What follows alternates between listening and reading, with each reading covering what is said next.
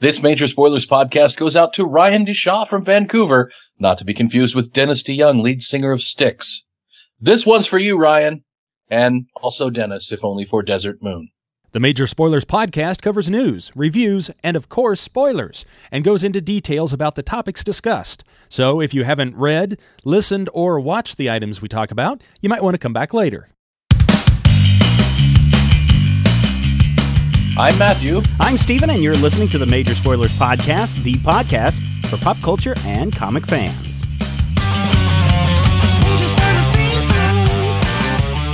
In this issue, Peter Parker says, Take my wife, please! But does Satan have second thoughts? And Thor, I'm so Thor I can hardly stand anymore. Plus, Luke Cage has steel hard skin, but his cardiac tissue is made of masking tape. And Hyperion, Hyperion, you border on the Adriatic. Plus, no Rodrigo, which means Steven and I have to play nice of our own accord. Ah. And who would put their tongue on Beetle Bailey? Then, in the year 1987, NASA launched the last of America's deep space probes. A lone astronaut, Captain William Buck Rogers, was to experience cosmic forces beyond comprehension. In a freak mishap, his life support systems were frozen by temperatures beyond imagination. Ranger 3 was blown out of its planned trajectory into an orbit 1,000 times more vast, an orbit which was, was, was uh, an orbit which does, mother, an orbit which was to return Buck Rogers to Earth 500 years later, where Stephen promptly spoiled the future for him. Bastard. All this and more as the Major Spoilers podcast hits the air.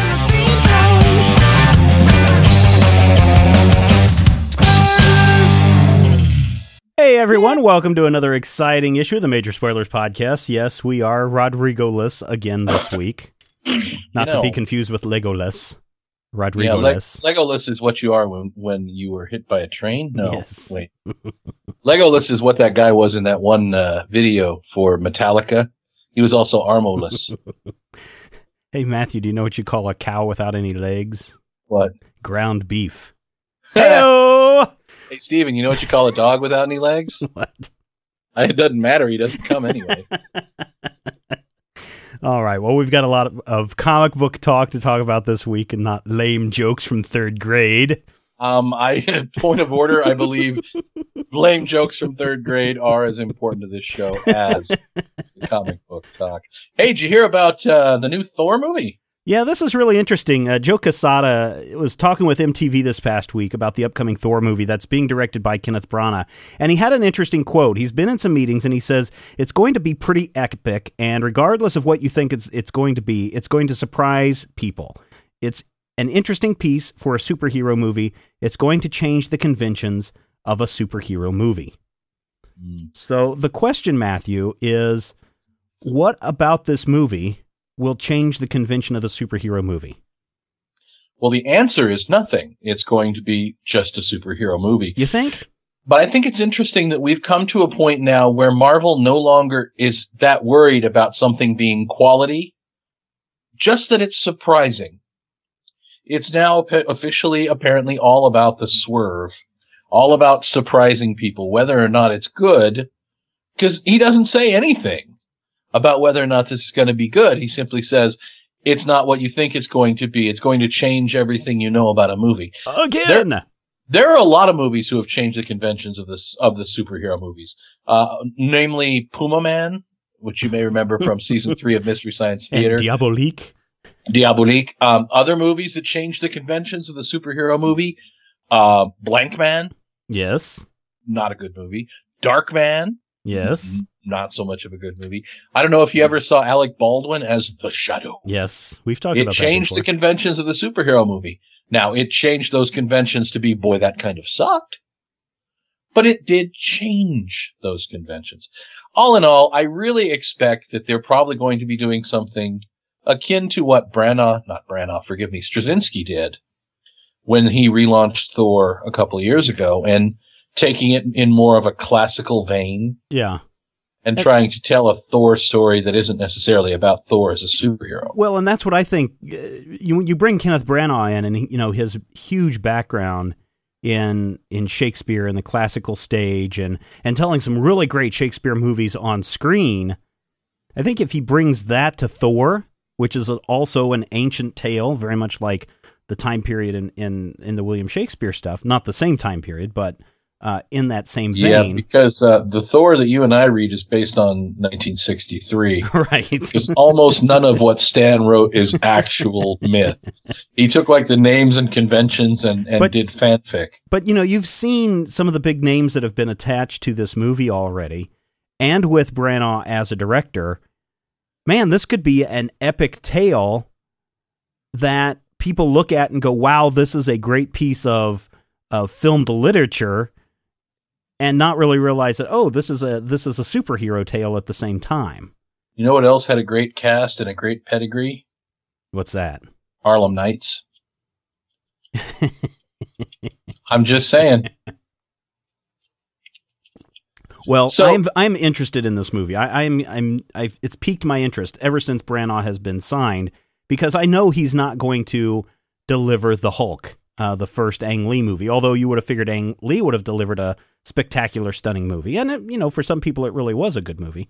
Uh, I liked Ang Lee's Hulk. I, I did too. It had a lot of the stuff from like the uh, late '90s Hulk cartoon, as well as some other story elements thrown in. I did like it, but it, a lot of people, it just was like meh.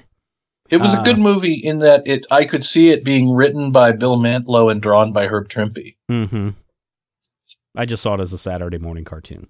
Well, Well, whether or not this of is Bane. whether or not this is Joe Quesada just uh, spouting off, trying to get people uh, uh, some attention. I believe Quesada is Portuguese for talking out his butt. okay, uh, I think it. I think it is something worth uh, worth checking out, and certainly, listeners, if you head over to the MajorSpoilers.com website, you can check out the thread. The link is there in the show notes, and you can go and comment yourself. Yay! Marvel also sent out a, a series of images in the final days of 2009. The final days of 2000. Make it sound so epic. dun, Marvel- Dun, dun, dun, There's a bunch of puzzle pieces put together where they were saying 2010 is the year of Spider Man. And by the time you got to the fourth large chunk of puzzle pieces, most of us had already figured it out. By the third one, uh, it is Peter Parker uh, in Spider Man costume, sans the mask, reaching out to a Mary Jane Watson in her wedding dress. Thoughts on that? Mm, yes. I think the expectation that we are supposed to have is that whatever we didn't like about one one more day, brand new day, is going to be overturned. Right, Whatever it was that we don't like. right. Um, I think what they're actually going to do is tell us the story of what happened because they've always kind of hinted that something big happened between Peter and Mary Jane. Mm-hmm. Even though they didn't get married, Mm-hmm. they still had a relationship and they still dated. And, you know, it, it's interesting to note that the Peter and Mary Jane marriage actually didn't have a whole lot of setup. Mary Jane disappeared from the book for several years, then came back, and then like two years later, bam, they're married. Mm-hmm. So I'm wondering if we get to the point where basically this is telling us in the new continuity what happened instead of Amazing Spider-Man Annual number 21 back in 86, Right. So which I'm all for. So you don't think they're going to undo the uh, undo the the Mephisto wish? I I would be surprised if they did for a couple of reasons. One, Marvel has really been sticking with their guns and saying, you know, we we love the new Spider-Man Mhm. status quo and Mm-hmm. you know they're they're trying to make it work and trying to revamp the, all the villains to fit in this new paradigm. I think that the amount of trouble that they went to and the amount of money that they've spent on rebranding Spider-Man Right. as the Spider-Man from 1973, mm-hmm. I don't think they're going to undermine that. And I honestly think that there aren't a lot of things if you look at Joe Quesada's reign as Marvel editor in chief that he's really been adamant, adamant, adamant about. Right. Two things: smoking and breaking up the marriage. Smoking and breaking up Spider-Man's marriage. And the smoking ban is still in effect. Right. And the smoking ban is probably going to remain in effect as long as Joe is editor in chief. Mm-hmm. And I feel like if, as the editor in chief, he felt that they needed to go to this length, it's probably going to take a new editor in chief or a huge failure of the product, which, Right. let's face it, isn't happening, Yeah. for that to be overturned. Right. Uh, Wintermute made a comment. Well, first of all, Do you notice anything about the art? I mean, uh, in the lower right hand quadrant, we've got the lizard, and man, that's a pretty excellent rendition of the lizard. He doesn't look like a man with a crocodile head. He looks lizardy. And See, I, the lizard always kind of looked like the Gorn, but that's because I really like the uh, yeah. Mego action figure. yeah. Uh, I really like that. But then in the upper left hand quadrant, we've got what? Crimson Spider Man, the girl Spider Man, an old person Spider Man. Someone in the black Sp- Spider Man suit, someone in the crimson, or the, what is it, the Scarlet Spider suit? Scarlet suit. Spider, yeah. Madame Web. Is that the old lady? Yeah, Madame Web is the lady from uh, Nothing Can Stop the Juggernaut. Ah, okay which you and I will probably be covering with Rodrigo in yeah in a couple of not weeks, so probably. far off in the future. Well, in fact, isn't the in the lower quadrant isn't there a picture of the Juggernaut and Spider-Man fighting or not? The Juggernaut. Yes, there. Well, there's a picture of Juggernaut lying down and Spider-Man. I don't know. So maybe a retelling of of more than one story. But right in front of Lizard's face, you can see Kraven's daughter holding Peter's costume too. Yeah. And Kraven's daughter is a brand new character. Ah, okay. Which makes me think that, you know, if you look above Peter's head, you can see one of Dr. Octopus's arms. Mm-hmm. It mm-hmm. makes me wonder if what we're getting is not going to be, I don't know, maybe there's going to be something big, or maybe what we're getting here is a preview of a lot of things that are happening, a la the old DC teasers. Well, and that's what I was thinking. And Wintermute actually pointed this out in the comment section. He says, while we're talking about misleading photos released by the Big Two, anyone remember the countdown pics, or how about the Batman RIP chase for the cowl, or uh, whatever battle for the battle, battle, for the cowl picture with Batface, Tim Wayne, Batwoman, the Squire, and so on. I don't really think much came from any of that, but man, did they yeah. shove that pic in our collective faces of proof of something. Now, I'm going to have to disagree with Wintermute because every element that was in the battle for the cowl pick played yep. out in the series. I mean, we saw um, the the Two Face Batman or whoever that was that was doing the Two Face Batman. The Squire comes up in an upcoming issue in just yep. I think it's the next issue of Batman and Robin. So all of those things played out in the same way with Countdown. The cool thing about the yep. Countdown pictures is we could go in and we could dissect why are their hands reaching out from the ground? Why are the does it look like the dead are coming back to life? Well, boom, right. that led us into um, the Sinestro Corps War and then the lead up to Blackest Night. And why was right. the uh, this um, uh, new god device laying on the ground? Well, because there were no more news gods and so on and so forth. So yep. I think if if we're talking about photos that are leading up to something, then this 2010 year of Spider Man promo pic might be telling us here's what's going on in all the stories for the entire year. And yeah, that would work for me. Because there might be a quadrant of this that represents Ultimate Spider Man. Yeah. Maybe they're retelling that Juggernaut uh, Spider Man story in Ultimate Comics Spider Man or something. Who knows? That would suck. Yeah, probably. Well, Ultimate Juggernaut is dead as a hammer. Is he? So I can remember to, who died. They'd have to create a new Juggernaut. Yeah. Um, well, here's the thing. Are you ready? Yes, who died in Ultimatum? Are you ready? Nobody of consequence. Spider Man and Captain America are still alive. Ta da! Yes. So is Pretty Iron much everybody yeah. else bit the big Twinkie. No, Iron Man is a new Iron Man. no, he's Tony Stark. No, he's not. Iron Man is uh, Tony's brother.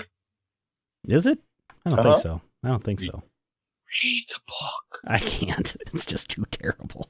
Oh, yeah. Iron Man is Tony Stark's brother. Oh, okay. See, here's the thing. I have an advantage over you in that you read comics. Right. What I do is I put the comics that no one bought back on the shelves, bagged and boarded, but that gives me a moment to check them over and read them and to go, wow, I sure am glad I didn't buy that. Yeah. Or in some cases to go, hey, I'm not even going to bag this. I'm going to stick it in my stuff because that's what happens more often than not.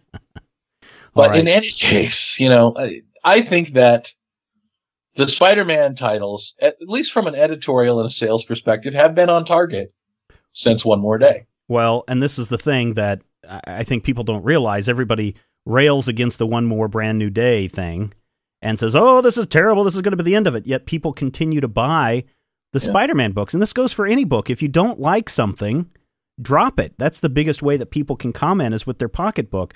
But, you know, look at uh, what Joe has said when people have asked about the success of, of the One More Brand New Day series. And he's like, I don't know what people are complaining about. It sells really great, so therefore we're going to continue it. So it hasn't hurt the sales. Not only that, It's actually improved sales. We have a lot of people on major spoilers who have a particularly bad habit, which is I don't like this book.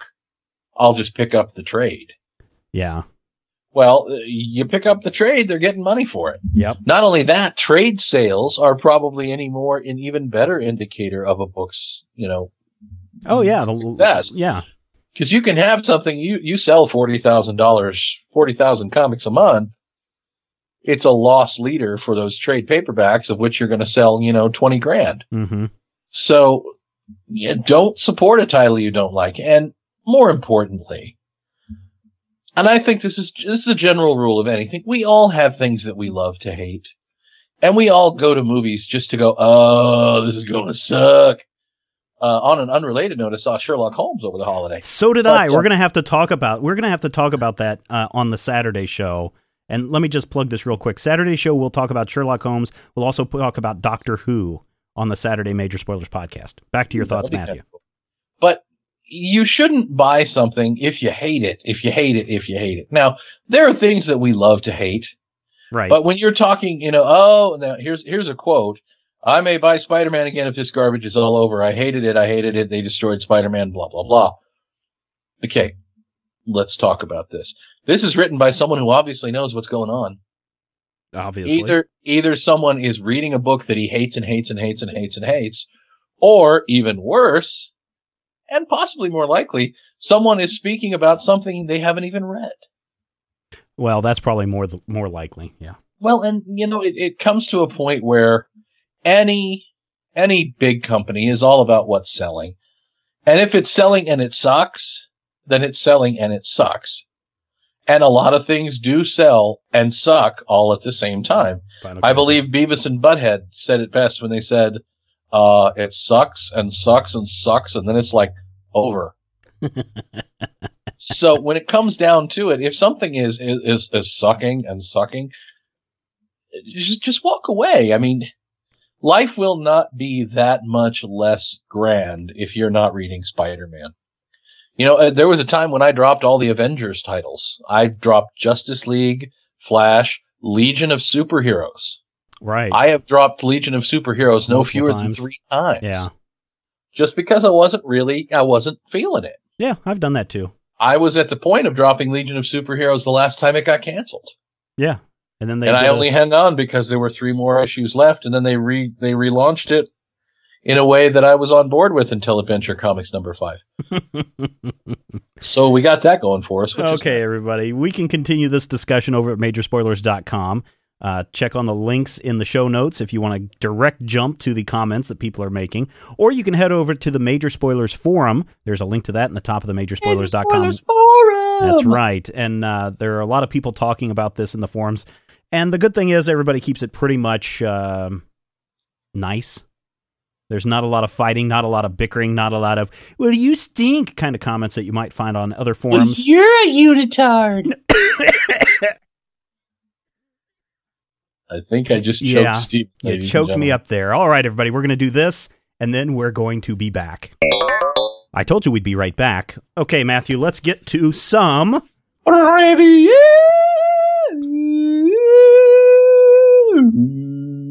Obviously, with Rodrigo out this week, we've only got two reviews to bring you.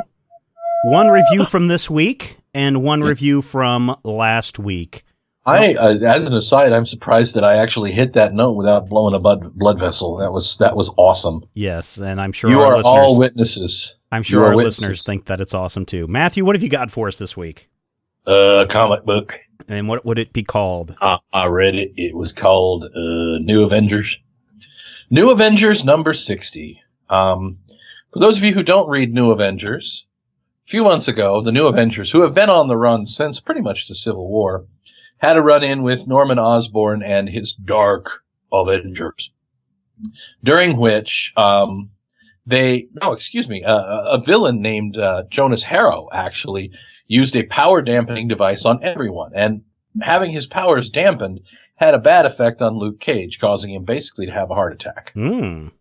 So Luke basically had to give himself up to Norman Osborn.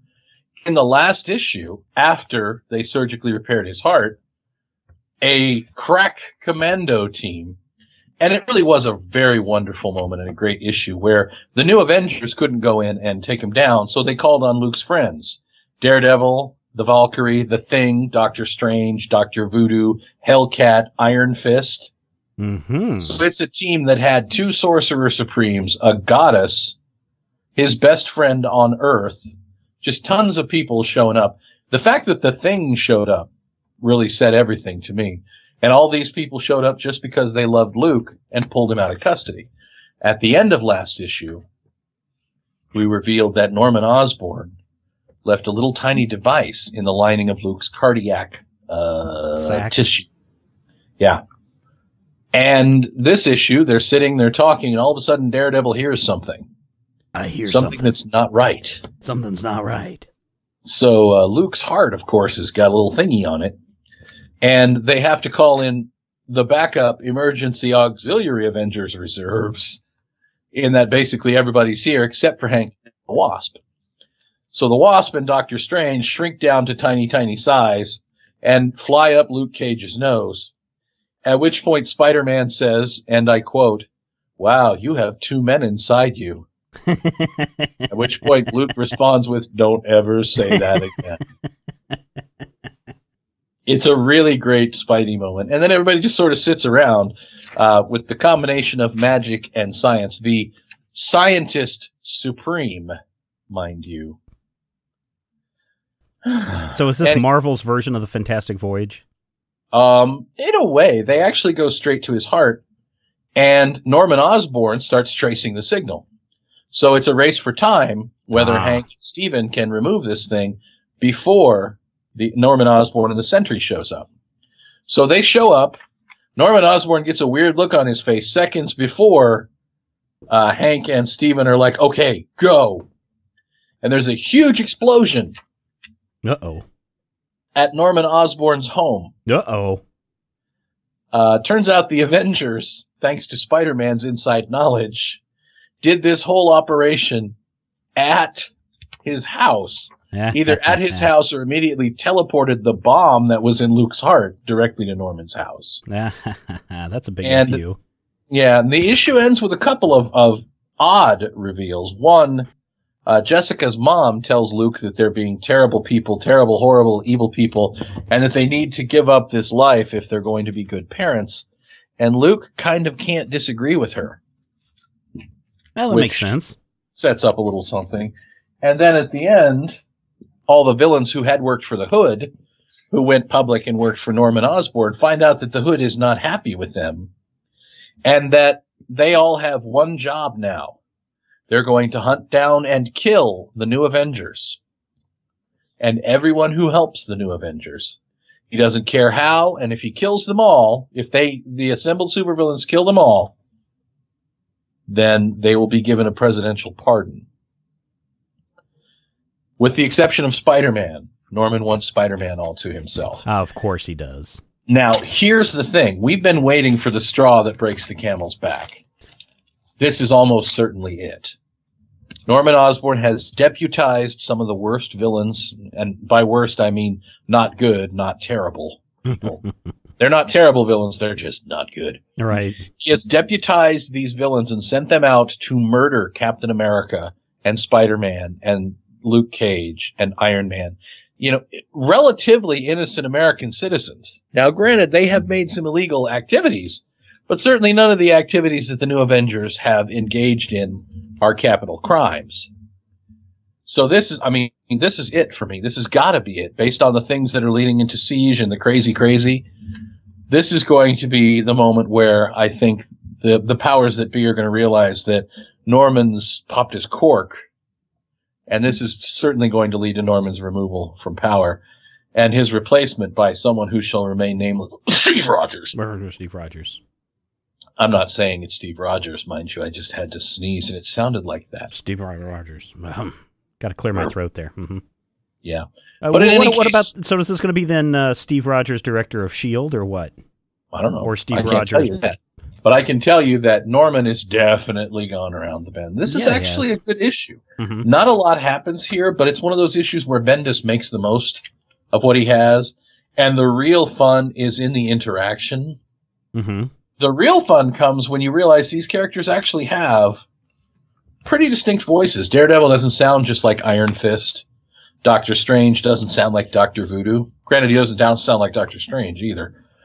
But my my issues with uh, Bendis writing anyone who isn't just an average guy are pretty much well duplicated. All right. The art is by Stuart Immonen, Mm-hmm. who uh, until recently handled Ultimate Spider-Man. Right. Love his stuff. Yeah, big fan of mine.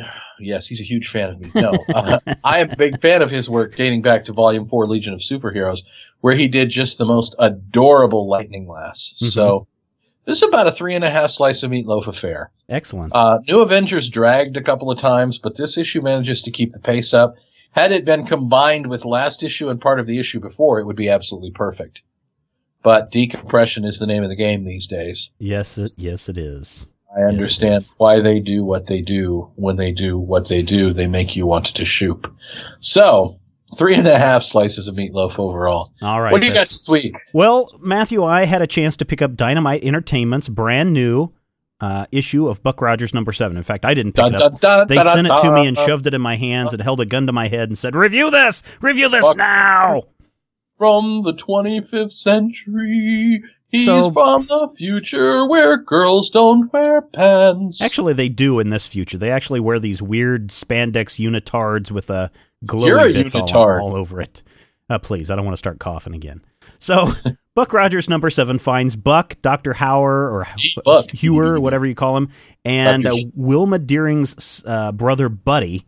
They find themselves in the bowels of the earth where they discover a civilization that's been living there and collecting all manner manner of technology. Now, this includes Buck's ship. Uh, Buck had the opportunity to he kind of screwed up and got the government mad at him in in the previous issues, and so he has the opportunity to jump ahead in time once again and skip out on all the problems that are going on. But when he goes to the cave where he crashed, it's missing, and they find a bunch of underground mutants who have taken his ship and in the process capture headed mute, eh? Yes, then they capture Buck and Buddy and Dr. Hauer or Hooer or however you say his name, Hewer. Hewer, and they also discover that these mutants are collecting a bunch of nuclear bombs.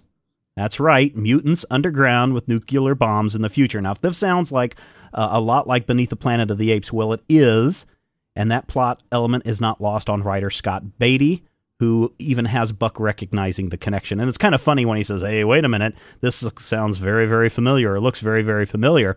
Now, the mutants want to blow up or set off the nukes. Problem is, they're kind of I don't want to call them special, but they're not really smart. Uh, Yay, we are mutants. well, they need to We find someone. smart. They need to find someone to translate the ancient manuscript on how to detonate the bomb. Hmm, I wonder who that might be.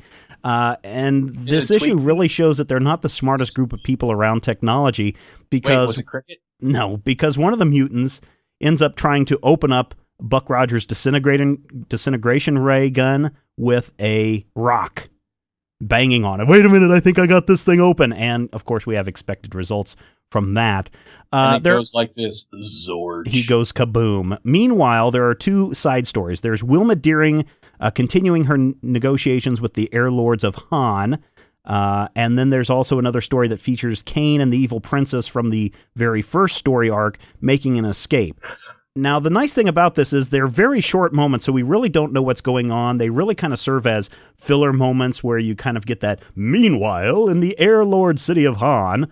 Uh, but what it does is it serves to break these moments when Buck and the mutants and everybody go from point A to point B, and we don't want to see them traveling along this underground subway for five issues or for five pages. So that's kind of nice. Um, you know, this is the first part of a of a two part story, and I think it works really, really well. I was kind of engaged in it. Uh, Beatty keeps the action moving along, and even with that Planet of Apes reference, you know, I am still enjoying this story. Uh, Carlos Rafael does a better job on the art than the last outing. Although, when you look at it, I think his biggest problem, he does a great job on animals. He does a great job on architecture. He does a very good job on drawing men's faces. But when it comes to the women's faces, it's like from panel to panel, Wilma Deering could look totally different or eh, just, you know, totally not like a, a woman. Um, so there are a few points in the story where things get a little wonky with the art there, but I understand that's the way he draws and you know it's one of those things I think the The longer you read a series, the more it grows on you. Uh, this is the seventh issue of the series, although it could be counted as the eighth if you count the free comic book day zero edition. Uh, and still, Matthew, I'm strangely drawn to this issue month after month. It, it keeps drawing, uh, drawing me near to it, just like a moth to a flame. It isn't the best series out there. Uh, it isn't the worst series out there either, but it is, I think, solid entertainment. And I do want to keep reading to see what happens next. Buck Rogers number seven. I'm going to go with you three and a half slices of meatloaf from me. Now, does it have Twiki?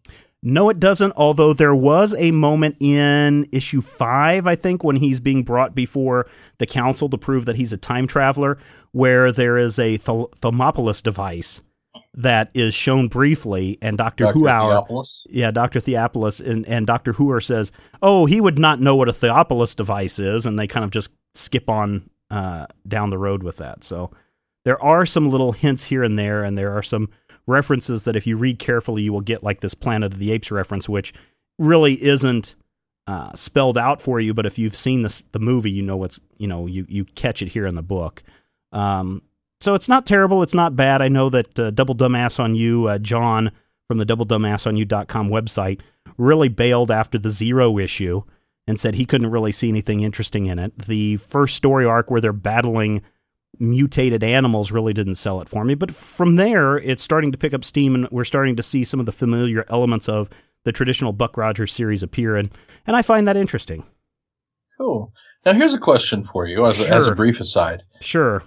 Does it make it better? Because yeah, Buck makes a reference in continuity to this being, hey, now wait a minute. Does it make it better when a writer actually hangs a lantern on something like that and they well, say, we know that this is like Beneath the Planet of the Apes. Bear with us. We're doing well, something neat. I think what Scott Beatty's trying to do is prevent people from going, oh, yeah, you just ripped that off from Beneath the Planet of the Apes. How lame. By cutting it off right there at the pass and saying, hey, Buck Rogers is a person of, you know, our time period. He would have seen Beneath the Planet of the Apes and he would have made but, that jokey connection. Had he not put in that jokey connection bit, I think half the people reading the series would probably not get the reference. But that's the thing if you make sort of a reference or if you do something that's similar enough, does it make it better to say that you realize that you know that this is similar? Or to me, you know, does would well, that make it worse? Would that make it more obvious to you? Say you didn't catch it. Right. Well, then, then with Buck would saying, cha- would it have changed your appreciation of this issue? Uh, no. Well, if I had not caught it, I would have just wondered why Buck says, "Oh, there's something oddly familiar about this." because that's all he says. He doesn't say, "Oh, this looks like a movie Planet of Beneath the Planet of the Apes from 1972 or whatever year it came out." Uh, so it's very, it's very there. It just kind of thrown in your face, and if you don't mm-hmm. catch it, it's just like, "Well, that doesn't make sense," and move on. Um, but it may also make you wonder, well, what's he talking about, kind of stuff. So I don't think that throwing that in there really detracted from the issue. I think it it kind of softened the blow of you know, uh, somebody going, "Well, you're just ripping that story plot point off from something else." You're stupid. Right, you're right, retard. Right, right. No, you're mm. an Omnicron unit. All right, so mm. those are our two reviews. We will have more reviews up on the majorspoilers.com website as we progress. We're slowly starting to get back into the new year, and this is the first week where we have more than one comic out. So you should see. By the way, Beneath the Planet stuff. of the Apes was from like 1970, I believe. Yeah, like 70. Was it 1970? The original 72? was 68. Okay. And then it was followed by Escape from the Planet of the Apes in 71. I believe there was was it Conquest next? No, Beneath is the is the third one. I'm pretty sure. No, Beneath is the second one. Oh, okay. Because well, Beneath Beneath Escape from the Planet of the Apes is the one where Cornelius and Zira come back in time. Yeah. But I can't remember. The last two are Conquest and Battle. Mm-hmm. And I can't remember if they battle before they conquest or they conquest yeah. and then they battle. Beneath the Planet of the Apes, 1970. And then, yeah, the TV show was like 1975, I guess. Escape I the know. Planet of the Apes is followed up by that. TV show is great because it has the most transparent Starsky and Hutch lookalikes you'll ever see. Yes, Conquest following that. So Conquest did come before Battle. Battle for the Planet of the Apes is the last one. No, yeah. I have the... got to get my computer to where I can read the wiki I'm talking to. Yes, you I'm do. Yes, you do. So instead of reading the wiki, why don't we move on to the major spoilers? Poll of the week, U.S. government edition. No, wait, that's the news music. How does the poll of the week go? I don't know. Da, da, da, da, here it comes, the poll of the week. Yes. Sung right. to the Buck Rogers song. From 1980. What kind of pool will it be? So the United States Postal Service unveiled its 2010 stamp lineup this past week, and among the notable images, including a great uh, old cowboy serial series, uh, they're continuing on their comic series with the Great Sunday Funnies strips from the from the newspapers. Now, the United States Postal Service has been doing this, Matthew, for several years. You probably know they did it with the uh, DC characters, and they've done it with Marvel characters.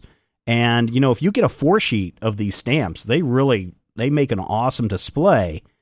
But the question, College, a little penicillin cleared that. yeah, all right. So there's five stamps that have been been named in this Sunday Funnies one. It's Beetle Bailey, Calvin and Hobbes, Archie, Garfield, and Dennis the Menace.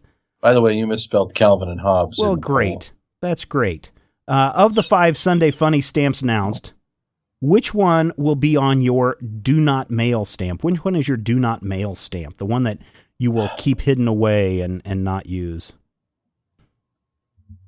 I, I keep wondering why no why no peanuts? Why no Bloom well, you know, there was a uh, there was a Peanuts series that came out a few years ago, and there are always a lot of Snoopy stamps go, Yeah. uh, out there. So that's probably why they were not included in this in this series. Why no Far Side? Why no For Better or For Worse? Why no Doonesbury? If if I were choosing from the five listed, well, first of all, I didn't realize that Archie was a Saturday morning or a Sunday it, morning. It funny. actually ran in the Sunday paper from like 1942 to 1947 or something. So it's really obscure as far as the newspaper connection goes. okay. And Beetle Bailey has been the same joke since 1974. Uh, Golly! Garfield has been the same joke since ever. Mondays. Since Why did it have to be. Mondays? Dennis the Menace hasn't been funny since Hank Ketcham died. Well, I was going to say since about 1962 it hasn't been funny, but Hank Ketcham had a really, really great sense of humor, and he had a really perverse sort of well, thought process. I don't know if you ever read like the real early, early Dennis the Menace stuff. If you've ever read those early collections, but those are hysterical because you're right. There is a lot of innuendo. There's a Mhm. lot of here's a kid speaking his mind when he should be quiet kind of Yep. stuff, and then it just all of a sudden turned.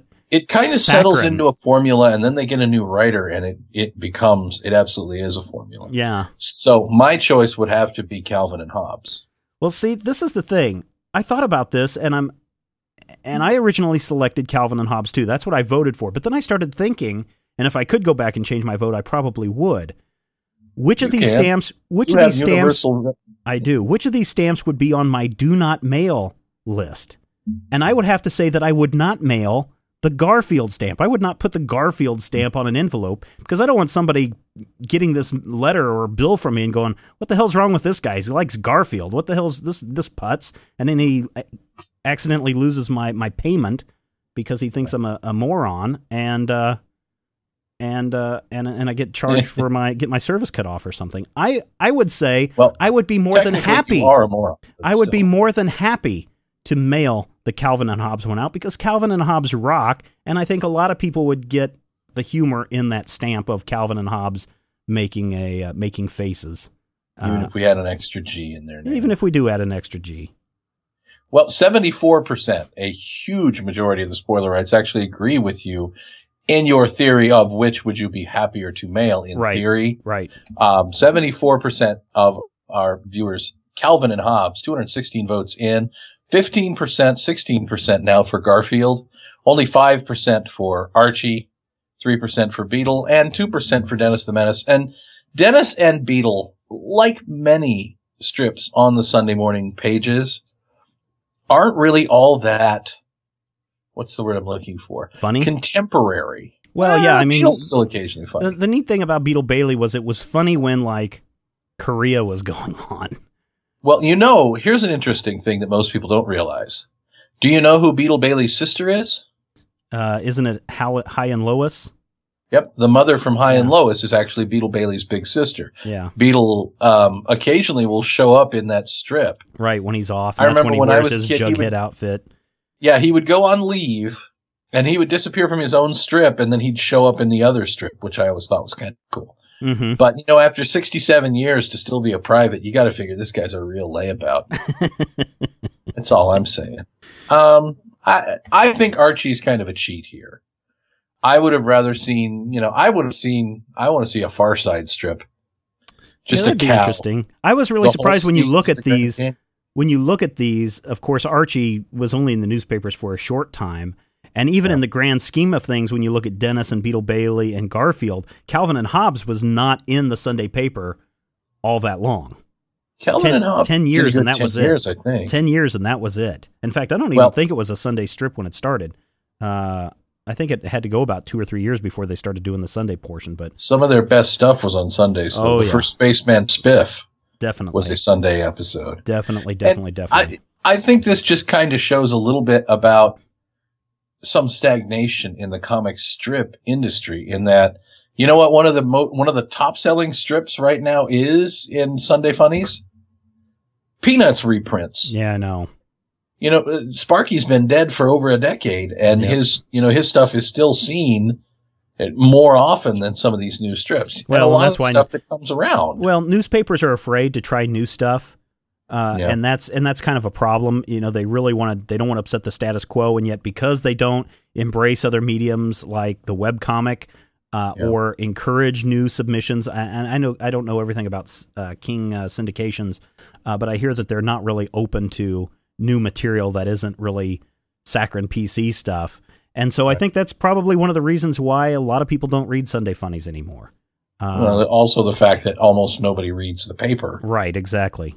And so there's a bigger commentary going on there, but that is for another time. You can head over to majorspoilers.com. No, let's have it now. No, we'll talk about that another time. Uh, majorspoilers.com. You can vote, you can comment, you can read other people's comments all over there. It's all a lot of fun. It's part of the Major Spoilers experience. And speaking of the Major Spoilers experience, people that call into the show are part of the Major Spoilers experience. So check this out. Hey guys, this is Ed. I was calling um, to kind of make. I saw your topic this week about Supreme alien that comes to Earth, and it made me think of a Christmas gift I got this year. My parents got me the first season of Alf. Um, I, being an old guy, I remember when Alf was on originally, and I really liked it. And now um, I'm watching it with my six-year-old son, and he thinks it's great. Um, I remember there was an Alf comic book, so kind of bring in the comic book there. But I just wanted to um, give a little shout out to Alf, and maybe you guys should talk about that sometime on a mini quick review. Maybe do something about shows of the 1980s that are comic books or related. I'm in. Talk to you later. Thanks for the great show. Bye. Well, I have no idea what uh, how we go from Supreme Hey, Power Willie! to Alf.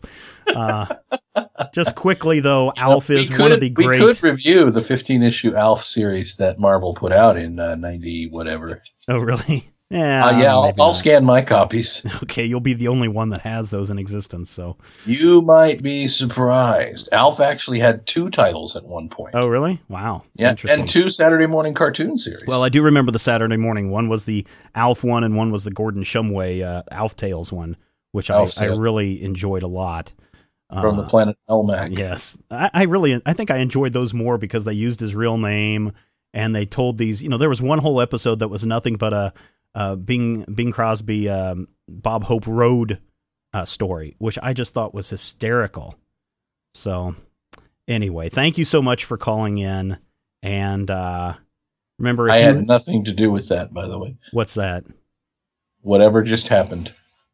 I don't think any. Anything anything you heard was a lie. And remember, folks, if you have any thoughts, any comments, if you want to contribute, if you have a favorite 80s sitcom that you'd like to name check, or maybe you do a really great impersonation of Horshack, Mr. Kotter! Major Hopefully spoilers, better than that. Contact us. Yeah, there is nothing better than that. My name's Steven, and this is how I talk. Contact us at Major Spoilers on the Major Spoilers Hotline, 785 727 1939. Uh, my voice was replaced by Morgan Freeman this week, and boy, am I pissed. Okay, now we get to the part of the show that I think a lot of people enjoy our discussion of a trade paperback or series for the week, although sometimes we'll look at a single issue Dude, or are we graphic going to do a commercial? No, we just did. That was the uh, that was the bit. Did That I was- forget a commercial? No, no, we're good. Okay. We're all good. Don't worry. I, I've Oh. I'm steering the ship. I thought you wanted to do a commercial. No, no, no. no. Well, you know, if we had a script, this would be easier. yes, yes, it would. Let's talk about Supreme Power. This is a In the year 2003. this is not to be creator- confused.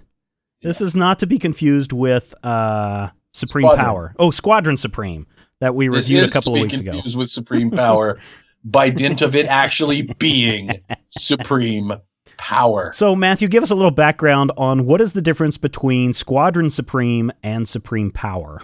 Well, Squadron Supreme had a secretary named Kennedy, whereas Supreme Power had a secretary named Lincoln.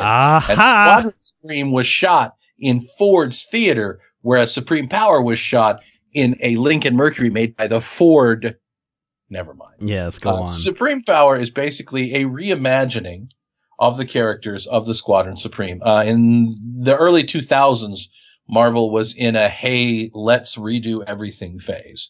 And uh, J. Mike Straczynski was given, you know, pretty much free reign with the Supreme Power, the Squadron Supreme characters on the heels of his popular Rising Star series right. and basically took the same characters, the Justice League pastiche, Hyperion from another planet, Doctor Spectrum with his alien power prism. Now, okay, now let me remind me again because we'll go over these characters again in a moment. But Yes. so Hyperion is Superman.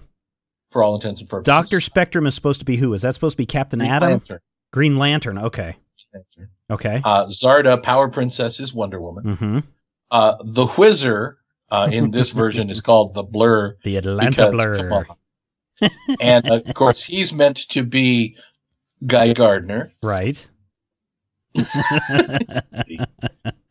yes, he's There supposed to be the Flash. The amphibian, who's Right. Aquaman. Right. Well, There's Tom Thumb, who is essentially the Atom. okay. He doesn't. Now, I should say he doesn't appear in this series. Not in this portion of the series. Right. Tom Thumb does come into Supreme Power later, Okay. way down the line, but not in the issues that we've read. Okay. Um, let's see. There is, uh, well, of who course, else? Batman.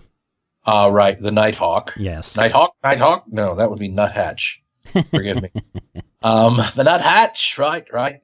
There's, um, well, who are the core 12 members of the Justice League? Well, uh, we're forgetting like the Martian Manhunter, which isn't right. in The this series. Skrullian Skymaster does not appear in this series, to my knowledge. And then we've got the Atom. You already said we've got. Uh, well, we don't have Green Arrow or Black Canary or any of those that appear Yet. in this series yet. So, what we're doing here, and I only had a chance to read the first twelve issues, and we probably Yeah. should have read the first eighteen issues, or um, just read the first six. or just read the first six, because you know the first six is a self-contained story that really examines uh, what happens Hyperion. when people stop being polite? Well, it it examines what happens when an alien being crashes to Earth, and instead of Thomas or uh, instead of Mom Pa Kent carting him off into uh, into a farmhouse during the middle of winter and saying that the baby was born in the winter, uh, the government shows up and says, "Well."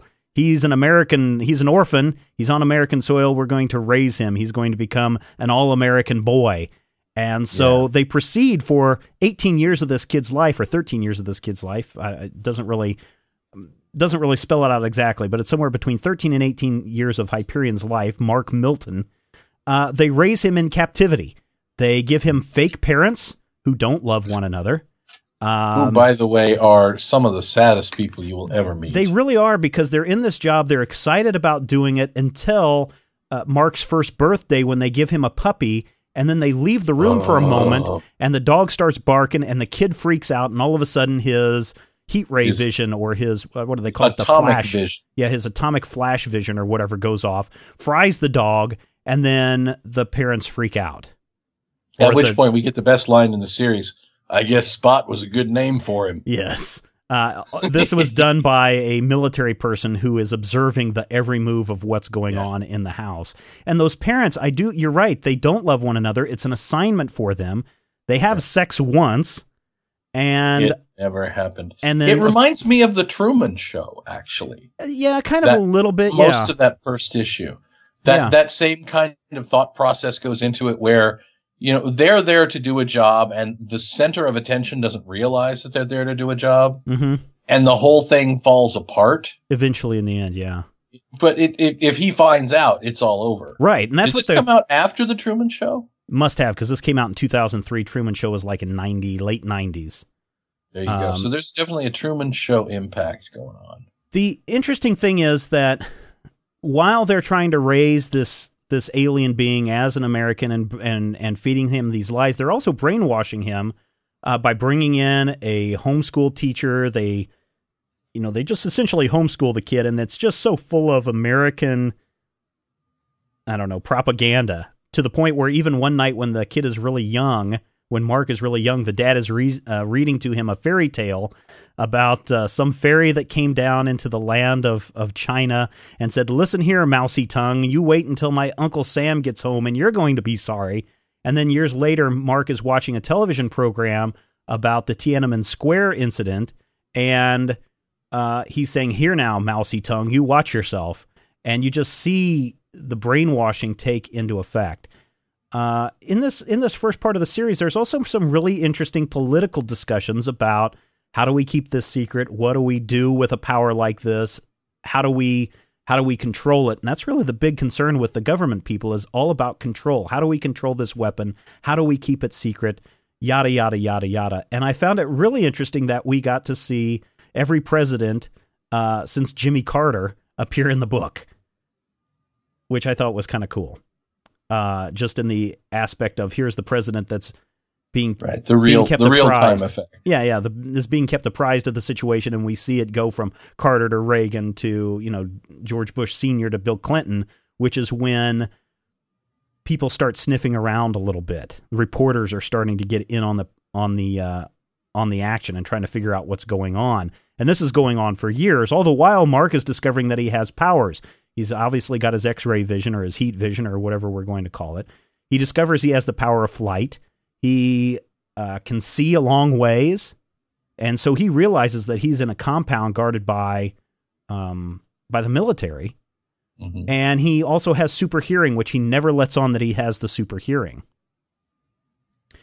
And I found that very interesting too, especially when he comes out to his quote unquote father, uh, that he says, you know, I don't need these fences around. I can fly out any time and shows that he can fly. And he asks that question, and it goes back to what we were talking about with the mother and father figures. He says, Do you guys love me? Do you love each other? And do you love me? And if you love me, then I'll stay. And if, if you love each other, then I'll stay. And it's really kind of an odd I don't know, it's a It's it's kind of creepy because on one hand you kind of know weird. that you kind of know that Mark knows that it's a sham. yeah, but he doesn't want to admit it to himself, and he's just young enough here that he's willing to believe they're lie they're telling the truth, even if he knows they're lying. Right. And I think that's a that's an important insight to Mark's mental state. He is probably the most powerful thing ever on his planet, Right. but emotionally he's still a kid, Mhm. and he's still easily manipulated by all of this. hmm You know, it, at the beginning of his origin, we get the standard issue. We found him in a field, and then the guys show up with the guns. Right. You know, it. I can imagine that having a life that isolated, even if you have a mommy and daddy that you think love you, a faux mommy and daddy, whatever, it's got to be isolating. It's got to be weird having no social context. Right. And they even Mark even comes out at one point and says, "Hey, you know, I'd like to go to school with the other kids." And so they round up a bunch of military brat kids and put them all in this faux school. And he goes for one day, and it's like the kids are afraid of him. Uh, The one girl that he thinks he likes or or has an eye on thinks he's creepy and weird, and and of course he can hear this and see all this, and it really discourages him from having real inter real interactions with other people, and it kind of makes him I don't know. I don't want to put all homeschool people in a in a in a category of weirdos, but ninety percent of the homeschooled kids that I've met have very poor social skills, and that's what comes off with Mark. He has no way of interacting with the real world. Well, I mean, socialization is an important part of, you know, early skills and having, having Mark end up being alienated, hmm being the weird kid makes a lot more sense than the whole Clark Kent theory that seems to be going around now that, you know, with all of his powers, he was super popular and everybody loved him and he was great at sports. Right. I kind of liked it better when Clark Kent was always just a mensch. Right, right. He was just this guy, and and nobody really knew exactly what his thing was, and he was weird and disturbing and blah blah blah. I liked it better that way. So I like up to a point the alienation because he's an alien, but I'm really bothered by the fact that there are a lot of comics, a lot of stories that are like, look how this is more futuristic. This is more realistic because, hey, look, you know, he's twisted and his brain's all messed up. Right. Why is that necessarily more realistic? I, Why I is think it it, goes back to your realistic for him to be messed up? because it goes back to your favorite part of, of comics that transpired in the 80s. We've got to make them dark. You shut your face. Well, and that's kind of what it comes off as because look, Mark turns 18 and the president comes up to him and says, "Hey son, do you want to serve your country?" "Yes, sir." "Okay, great. We're going to have you go do all these horrible things. There's this war going on in the Gulf." Uh, and we want you to go in and take out these Iraqi insurgents before our troops get there, and you're going to be our secret weapon. And for many years, he is that secret weapon, and he does some horrible things. He goes in and he kills and he destroys, and he does all these things in the name of America and the good. And then again, the reporters start poking around, and then they have to essentially come out of the closet and say, okay, yes, here it is. Yeah. And we're introduced to this reporter, and I forget what his name is, but essentially he's Lois Lane. Although at first I thought maybe he was a question uh, equivalent because he was asking all the questions. Right. And we get this moment where the reporter is woken up in the middle of the night and said, Go out to your balcony.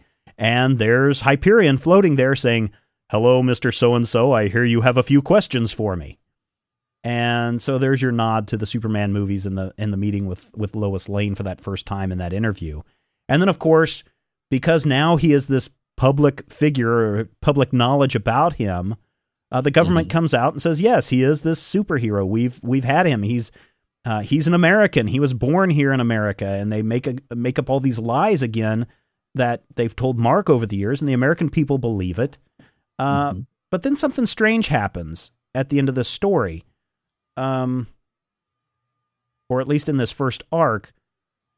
There is a power device that was in the ship that brought Yep. Mark to Earth, and they're trying to figure out how it works. And they figured out that somehow the power device is triggered to someone's mind, and anyone who touches it has not had a good experience with it. They've all died because they can't keep their mind focused. So they go out and they find this guy uh, called the Doctor, not confused with our Doctor from the uh, Doctor Who TV series, and not to be confused with my Doctor, who I'm going to see tomorrow about that little uh, problem that we discussed, Matthew.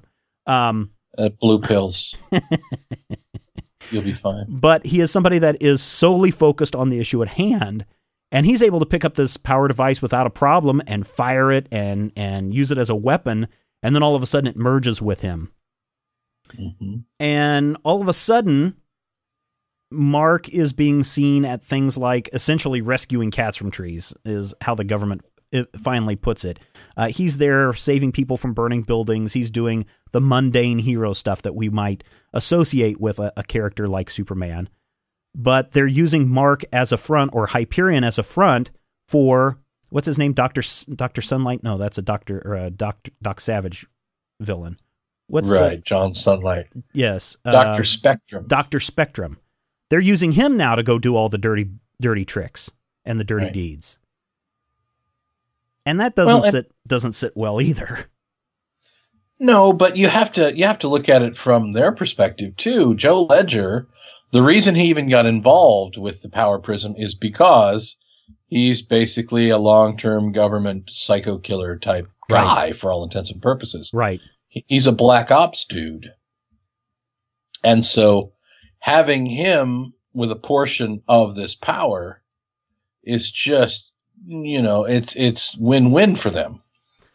And by the way, Gary Frank's creepy faces thing Yes. is in full effect. Yes, At the end is. of issue five, there's a sequence where the general, right above Hyperion's head, the general is looking directly at the reader, and it's given me the heebie-jeebies. I cannot focus on anything else.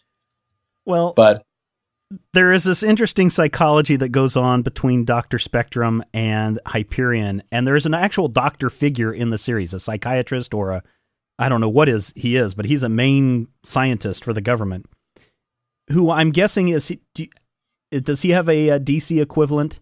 Is he Doctor Hugo Strange? Is he? I don't is believe he, does. Savannah, Doctor Savannah, Doctor Guy. Doctor Guy. I don't know. It, it's very I didn't necessarily get a, a real Sivana vibe.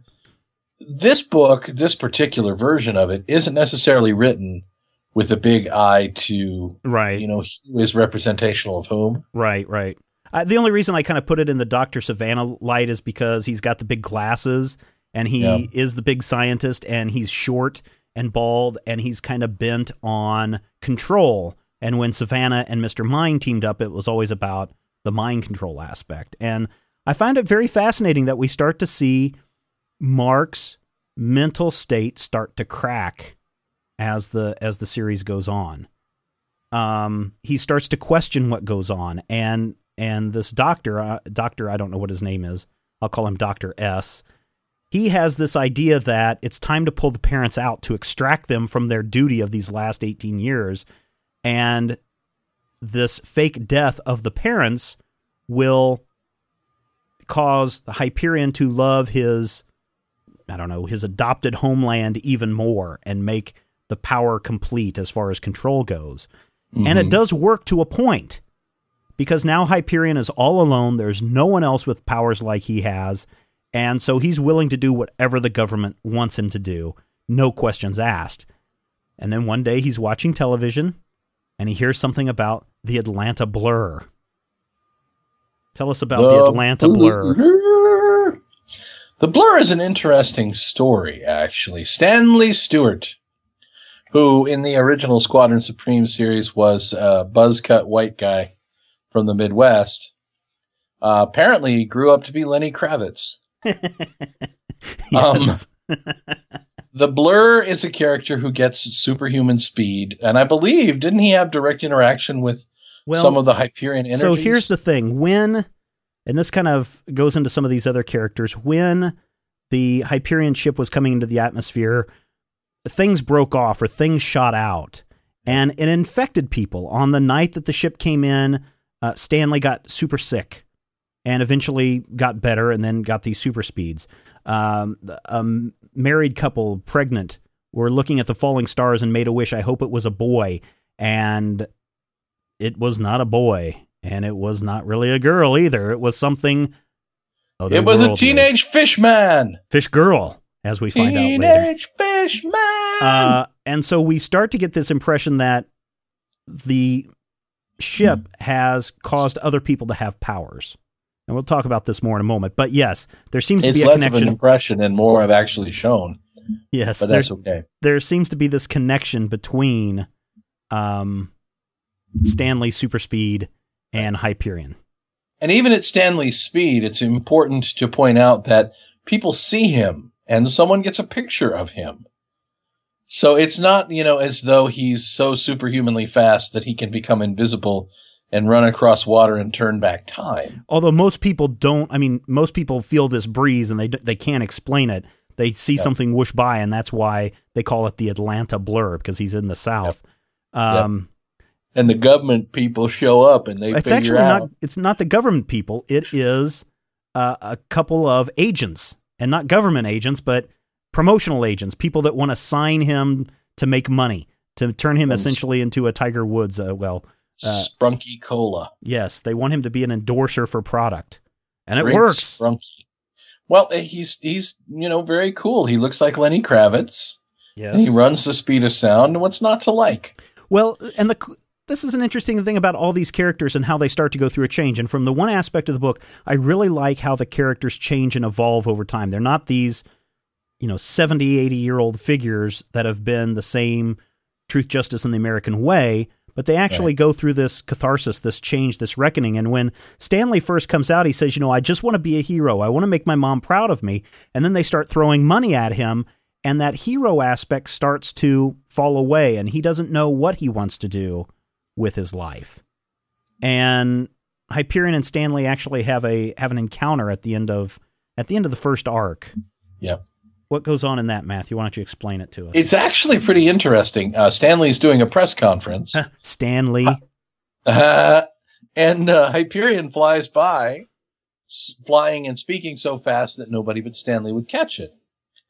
And they end up just standing, standing in a field talking.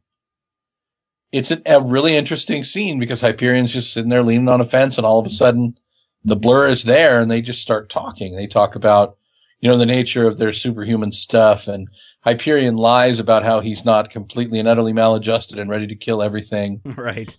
And Blur asks him, he's like, what do you do? And He Hyperion's "Well, like, well, I save people and I save this and I do that. And he's like, no, no, no, no. That's, that's what you did. What do you do? And it's Blur that actually asks the question of Hyperion that really eventually unravels everything hmm because a- he his gives a- question, Yeah, he gives a great analogy. He's like, you know, my mom got a, or a friend or somebody had this Scottish Terrier or some kind of dog. And as long as you kept the dog busy, uh, you know, having it do these things and do these things, it was content. But the minute it didn't have something to do, it went batshit crazy and tore up the front porch. yep. And he And he tells Hyperion that. What do you do? You don't want to go, you know, crazy like that. And it's, I mean, it's a good point, and it's the point where Hyperion realizes that's how the government has been treating him. hmm And there's, I mean, there's the implication as as he exits, the a couple of the fences that they've been leaning against end up getting knocked down, and I'm not sure entirely how, but the implication is that Hyperion got frustrated or angry and shattered these, you know, these wrought wooden fences with his hands because he was freaked out. But Well, do you think it was he was freaked out, or uh, isn't there a moment? I don't have the issue here in front of me, but isn't there a moment where Hyperion is sitting there at the fence, and then Stanley shows up and he says, "You're late"? Or am I thinking of another? I guess maybe I'm thinking of another moment, so that maybe while he was not doing anything, waiting for Stanley to show up, that's when he tore apart the fence because he had nothing to do, which further strengthens that that story connection of of what Stanley is telling him. No, this this interaction inter- uh, starts with, "Hey, how's it going?" Oh, okay, all right, Good. You? all right, okay. So that's kind of interesting. Yeah, but it is it is still ties into. I, I didn't make that connection either. That maybe it was Hyperion that tore the fences down. I was just like, well, why are there's a bunch of fences broken over? And I was make sense. immediately, you know, horrified and overwhelmed by the sight of Dr. Spectrum's dong about two pages down the line. So I so may have Doc- missed Brett. What happens with Doctor Spectrum? Uh, he has, he bonded with the, the power prism, the shard, Right. and he shows up at Dr. S's window, all, you know, uh, let, let's say Dr. Manhattan Naked. Yeah, and there's another creepy Gary Frank staring out at you panel as he flips out and basically tells him he can do whatever he wants. I can do anything. I'm run, frabbing frabbing And he just stops. He's like, "Oh, hi. How's it going?" Yeah. What are we doing floating above the earth, man? And and you realize that Doctor Spectrum is crazy. Not not just crazy. Cuckoo for Cocoa Puffs crazy. Oh man, he is he is El Bonzo Seco. He's two turns off plum. The cheese done fell off of Dr. Spectrum's cracker. He is running on a lean mixture. yeah. He The is. boat left and Dr. Spectrum was not on the boat.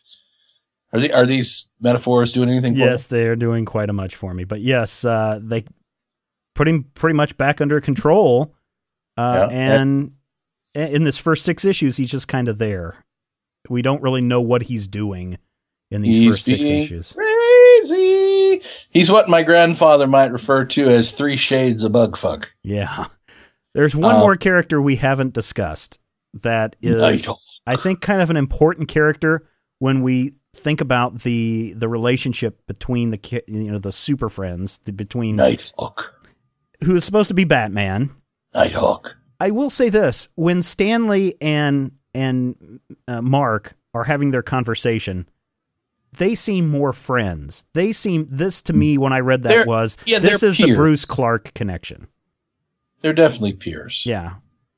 Um, They're they're two people who are, are out of place and their powers make them different, and so it, it with each other they get a weird moment to act like a normal person. right, which is exactly what Mark wants.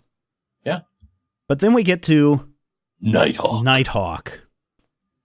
who's a dick.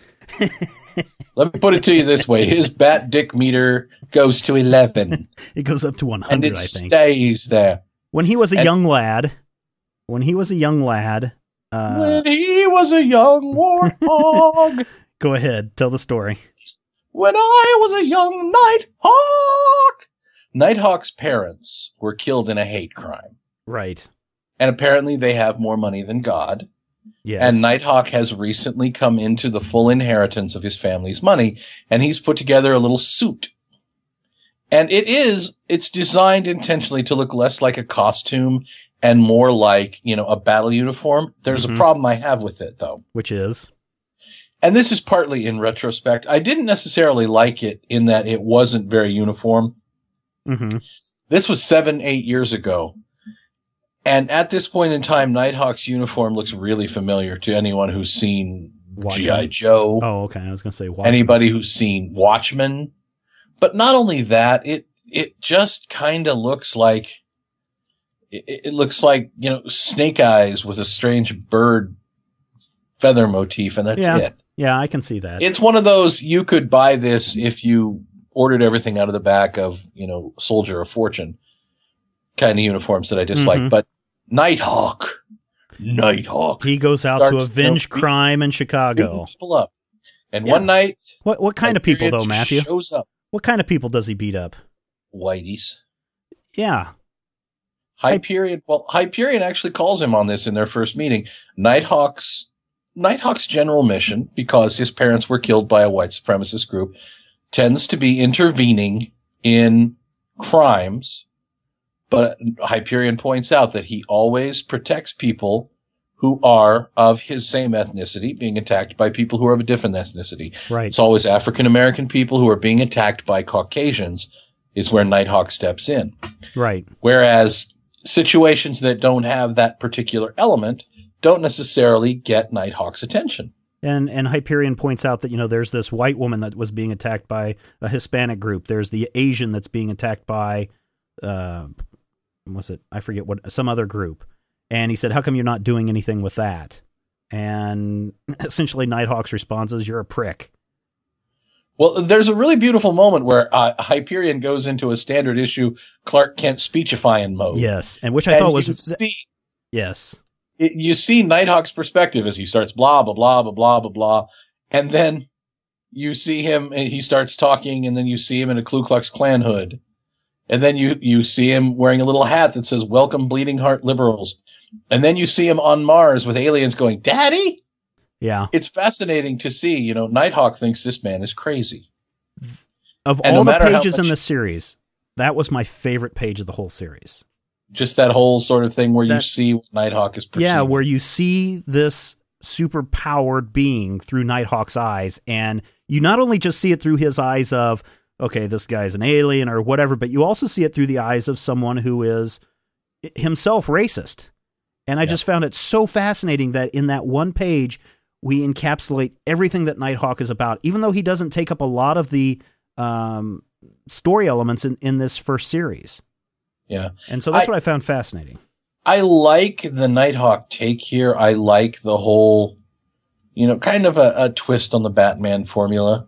Mm-hmm. I, I think my internal bleeding heart liberal is a little troubled by Nighthawk being as much a racist as the people that he fights against. Well, and I think that's part of the point. You, you know, we're not supposed to. Batman is supposed to be somebody that's feared, and in this case, uh, Nighthawk is not somebody that's feared. He's someone that you don't like.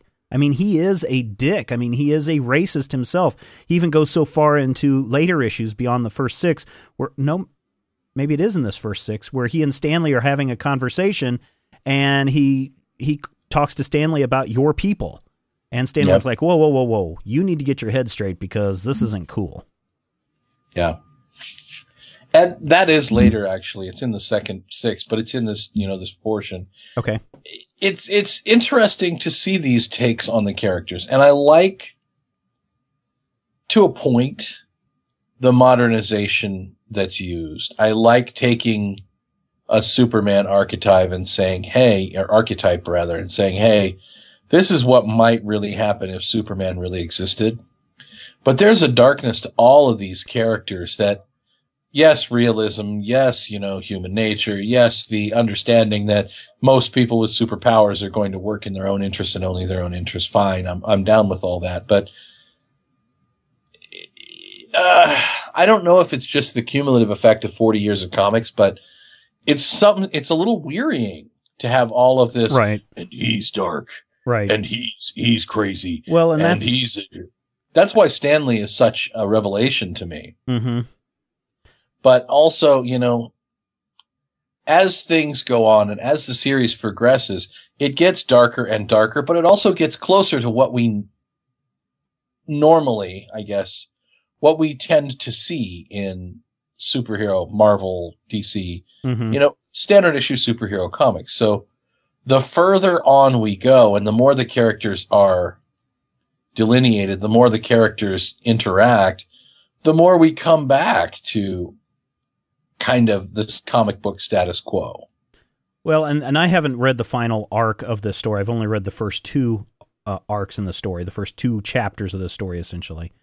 Yep. But I kind of feel the same thing you're feeling about the original series, the Squadron Supreme, where it was like, oh my gosh, how many times do we have to see these same characters doing these same things, blah, blah, blah, blah, blah, blah, blah. By the time I got to Supreme Power, I was like, okay, this is different. I'm going to sit back and enjoy it. And I do like some of the character aspects. I do like the characterizations. I do like how the story is developing, how it starts out all wholesome and nice, and then by the time you hit chapter two, it all falls apart. And so I'm interested to see what happens in chapter three, if everything is being able to be redeemed or what.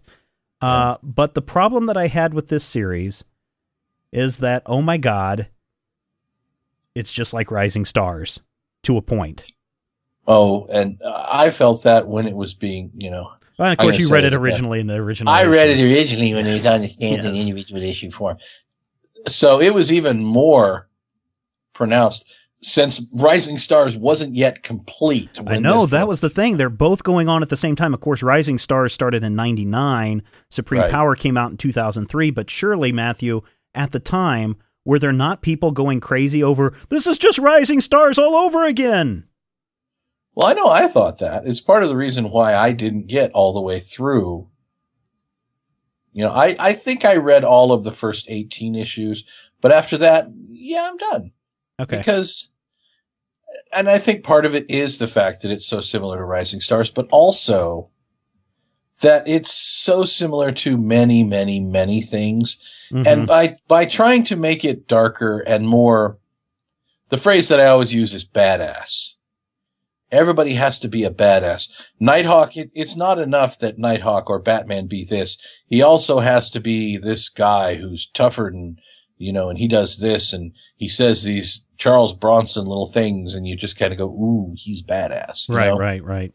Not everybody can be that. hmm And that's again, Stanley, my favorite character. This is the blur because the Mhm. blur doesn't have a whole lot of hangups about being badass. The blur knows he's a guy who runs really fast. He's basically a nice guy trying to get rich. Right. You know, and you've got your Hyperion flipping out and your Dr. Spectrum with two personalities and Nighthawk being Nighthawk. I am the Nighthawk. You have Amphibian when she shows up and boy, that's entertaining. I, I, you I know, I've only seen her in that se- in the second six where she's there for like uh, four or five pages, and it's interesting to see her and her sorrow and her trying to connect and not able to connect. But I don't know what happens to her afterwards. Well, So I thought I thought that was yes, interesting. I'm also one of those guys who worries about things that he probably shouldn't. Mhm. I'm worried about the message sent in this book in that there are two major female characters and nearly all of their appearances in this entire 12 issue arc that we've read. right Those, both of those women are naked. naked. Well, I can understand, um, you know the the aqua girl Amphibian. amphibian Yeah. being naked because she lives in the ocean. You know, she doesn't need you know pants. Uh, the princess thing was interesting for about the first two panels of her being naked, and you see the breasts and all of that. Uh, and then all of a sudden, it's like, okay, she's going on a on a killing and beating and stealing spree in Milan or wherever she's at, and we're just supposed to accept that, and then everything's good. And of course, that's where the series ended for us. Uh, Right. So that was a little that was a little odd. But yes, you're right. Most of the women, the superhero women, are portrayed as sex objects, and even even Are- the other characters. You know, when we see really the mother and father have an interaction, where they have sex in the basement where they don't think anyone's seeing each other.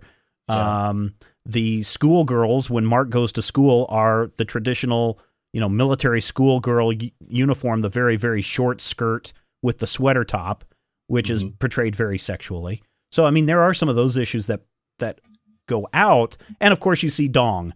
Uh, but this is Eh, also, for about and a this is second. what's that? For about a second. Yeah, for about a second. Uh, this is part, and and Matthew, you probably know more about this line than I do. This is part of the Marvel Max line, where we're taking things to the extreme. Yeah, we're taking things to the max. We are Max. There's always been a joke that uh, adult comics are generally not very adult and usually mean swearing and breasts. Mm-hmm. There's more than just swearing and breasts here to make it a Marvel Max comic, but I, I don't know how to say this. I, I don't know if it's my inner PC thing going off. Maybe it's just the implications that, yeah, Dr. Spectrum kind of floats around in his, in his, you know, jahoobies for a while, but Power Princess spends three issues completely naked, walking around pontificating. And while she's naked, there's no such thing as a close up. Right. You yeah, know, we have to see her nothing, whole body. There's nothing but medium shots and wide shots. And even when we move in for part of a close up, her butt has to be on panel. Right. You know, it, maybe it's, maybe it's me. I don't know. Maybe it's supposed to be more realistic. Maybe you figure, you know, these people are dealing with these energies. Why would their poor little clothing, you know, survive? Right. I don't know. I didn't necessarily hate it, but I didn't like the fact that Zarda spent two and three issues. yeah, just running around naked. Yeah, yeah, yeah. She's she's from a society two thousand years old. I get that. She's from some weird warrior culture, some island off in the Greeks. I don't know, but So it what what's your just- what's your final thought then on this on this first six issue series, the first arc, volume one? Pick it up, mm. avoid It's- it. It's not as good as Squadron Supreme for a number of reasons to me. Squadron Supreme was designed to be close ended. It was designed to have a beginning, a middle, and an end. This is all beginning. Not only that, this is running through the six, the first six issues, even the first 12 issues are really running through the origins of some of the major characters. Right. you know what we've seen in the in the first 12 issues is basically the origin of superman uh, hyperion. Yes. uh the the origin of green doctor spectrum. The origin of bathawk you know the origin of power princess diana. Hmm so it's you know it's a lot more open-ended and a lot less controlled as a narrative i think Hmm. i like an attempt to try and do it but it's an attempt that feels very familiar if you've ever Right, read anything right. howard chaykin ever wrote then a lot of these story beats feel pretty familiar if you've Mhm. read rising stars these feel pretty familiar Man, and it was that was almost the killer right there for me. Gary Frank is one of those artists who I can take or leave. He's, you know, he, he does attractive women. Don't get me wrong. Power Princess looks good running around naked for three issues. and, but there's something off putting, something alien, something creepy about his faces. Yeah. And here it works. Yeah, because they Here are creepy aliens. Because they are creepy. They are crazy. you know, it, you know, I had a meeting today where we realized that everyone in the room was creepy. was essentially a minority, and we were talking about how much the Klan would like to come in and just wipe us all out. and it, you know, it was one of those moments where I look at this series and I kind of feel like that. How, what would Freud say about this? We have exhibitionism. We have multiple personality disorder. We have uh, disassociative behaviors. We have uh, a, a very obvious sociopathic behavior, especially in issue 12 hmm with the first appearances of Redstone. Right. Um, you know, we have all of these twisted, damaged, really badly damaged people. hmm We have Power Princess, you know, killing a cadre of cops for Just reasons because. clear. Yeah. Yeah. So the obvious, you know, the metaphor that's being drawn here is these are not your father's Justice League. Yeah. And that's a good start. But I feel like I want to hear more than these are not your father's Justice League. And I feel like the, the closer analogs in Squadron Supreme actually felt fresher to me, felt more original than these not so close analogs trying to take Clark and Bruce and Diana and Hal and Barry and bring them into a realistic context. Yeah. Cam- Campaigner says, I'm more of a Marvel than a DC guy, so I was curious about how a condensed history of the JL might play out in a more realistic, that is how Marvel advertises their comics, right? Universe. For me, it was a compelling story, which got surprisingly violent at the end, and this is by the end of the third trade, which you and I haven't read yet, or maybe you have, I haven't. There are a few down points that Campaigner points out. He says, issue 11, where, where JMS decides to start telling the Hyperion Power Princess origins in rhyme, that didn't really work for me, he says. Uh, the second thing is the treatment of the female characters. I expected more from JMS in this regard because he did an excellent job with his female characters in Babylon 5. The main females get introduced a lot later than the males, and in the infight, they don't even play a role. They just very disappointing. Overall, I would recommend the comic. One should, however, always mention that this is for mature readers. Boobies galore. That's from Campaigner. I will, I think you and I are kind of on the same line, and I kind of in the same boat as campaigner. I, I think the fact that reading this in 2000, you know, 10, uh, after reading Rising Stars, after reading uh, Squadron Supreme, after reading, you know, Elseworlds for a number of years, it all seemed like a lot of, of repetition to me. That being said, I still want to find out what happens next. Right? I want to yeah. find out what happens after they all decide to band together to fight this homicidal maniac with superpowers. I I want to know do they come back around and form a team? Do they come back around and get their their S together? No. Do they get their minds on right or do they become and this was the question I was going to ask you Matthew, do they become the evil version of whoever they were supposed to be in the Marvel universe. You remember when we were talking about Squadron Supreme? The Squadron Sinister? Yes. Do they become that? No. They don't? No. Okay. They become something entirely um I, I and yerba.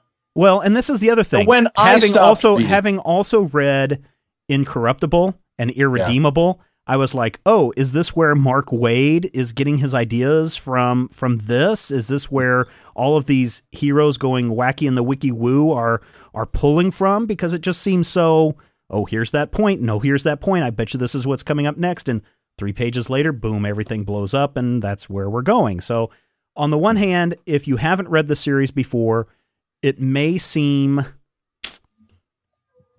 I don't want to say played out, but it may seem tired because you've probably seen this Familiar. before in all these other all these other stories. And well, but you may be tired of that stuff. Uh, on the other hand, I still think there's something compelling about the story. So I'm going to give at least the first volume a check it out read. This is something that I think is worth checking out just for the aspect of it. Uh, probably not something that you want to order. I would bet your your library may have a copy somewhere, or that you might be able to get it from someone. Um, but as far as a strong buy recommendation, I can't give it that. I would possibly agree. It's an interesting story to read. I think one of the things that really works against it is its long term relevance. Mm-hmm. Because the Squadron Supreme series went basically 18 issues and then there was a Squadron Supreme Limited with Nighthawk, a Squadron Supreme Limited with Doctor Spectrum, a Squadron Supreme Limited with Hyperion, a Squadron Supreme Limited with Hyperion and Nighthawk. Mm. And then it was relaunched as Squadron Supreme. Oh, They actually changed the name of the book to Squadron Supreme in its second incarnation. Oh, okay. So at that point, I think it went another maybe nine or 10 issues and just sort of disappeared. Well, I think I am only really. Even... I think I'm only really concerned about these first 18 issues. I want to find out what right. happens at the at the end of the of the arc. Batman dies. What? what? No, no, Batman can't die. Surely he's got the Omega effect. Batman dies. He's traveling back through time. He'll be back. He'll be back, Blade. Matthew. He'll be he'll be back. Don't say that. Blade. Don't say that. All right, everybody. All right, everybody. I think that wraps it up for this issue. Thank you so much for listening, being part of the Major Spoilers experience. This weekend, Matthew and I are discussing the last three episodes of Doctor Who. We'll also be doing a quick review of the Sherlock Holmes movie, uh, so you will want to download that. Then next week, Rodrigo is back, we think. Yay, we hope. Matthew will continue to be Matthew, and wait for it, Matthew, wait for it. Five fists of science. Science. Science. That's all next time on the Major Spoilers Podcast. Thank you so much. We know uh, you'll be back because we know you love comics, and we do too. Talk with you then. Nighthawk. If you have any questions, comments, topic ideas for future shows, or would like to sponsor a show, send an email to podcast at majorspoilers.com. Visit Major Spoilers at majorspoilers.com and be sure to check out the Major Spoilers Forum. You can also follow Major Spoilers on Twitter at twitter.com slash major spoilers and on MySpace at myspace.com slash major spoilers. The X-ray vision of Superman, I could save a few bucks and stand around and read through the covers of the comics on the stand. But although every other page would be backwards, I suppose I could still read the evens and the odds. Well, I don't know. Guess I haven't thought this all the way through. Plus, as soon as the comic book store guy knew, they kicked my butt out on the corner. What a major spoiler! What a major spoiler! Think about a better way, if I was hulking green or gray, I could just bust through that brick wall, take their comic books away.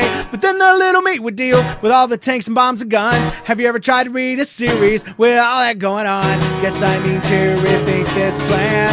How would I back and board my comics with such huge hands? Guess I already told ya. What a major spoiler! What a major spoiler! Yeah, yeah, yeah. What a major spoiler! What a major spoiler! If I'm Stark Raven, rich like a man of iron, I might not be surprised to find that I might actually have the hard code to follow an entire storyline. Would I really even need to read up on all those escapades? I mean, who needs such distractions when your sister's such a babe? But the downside is such a beast.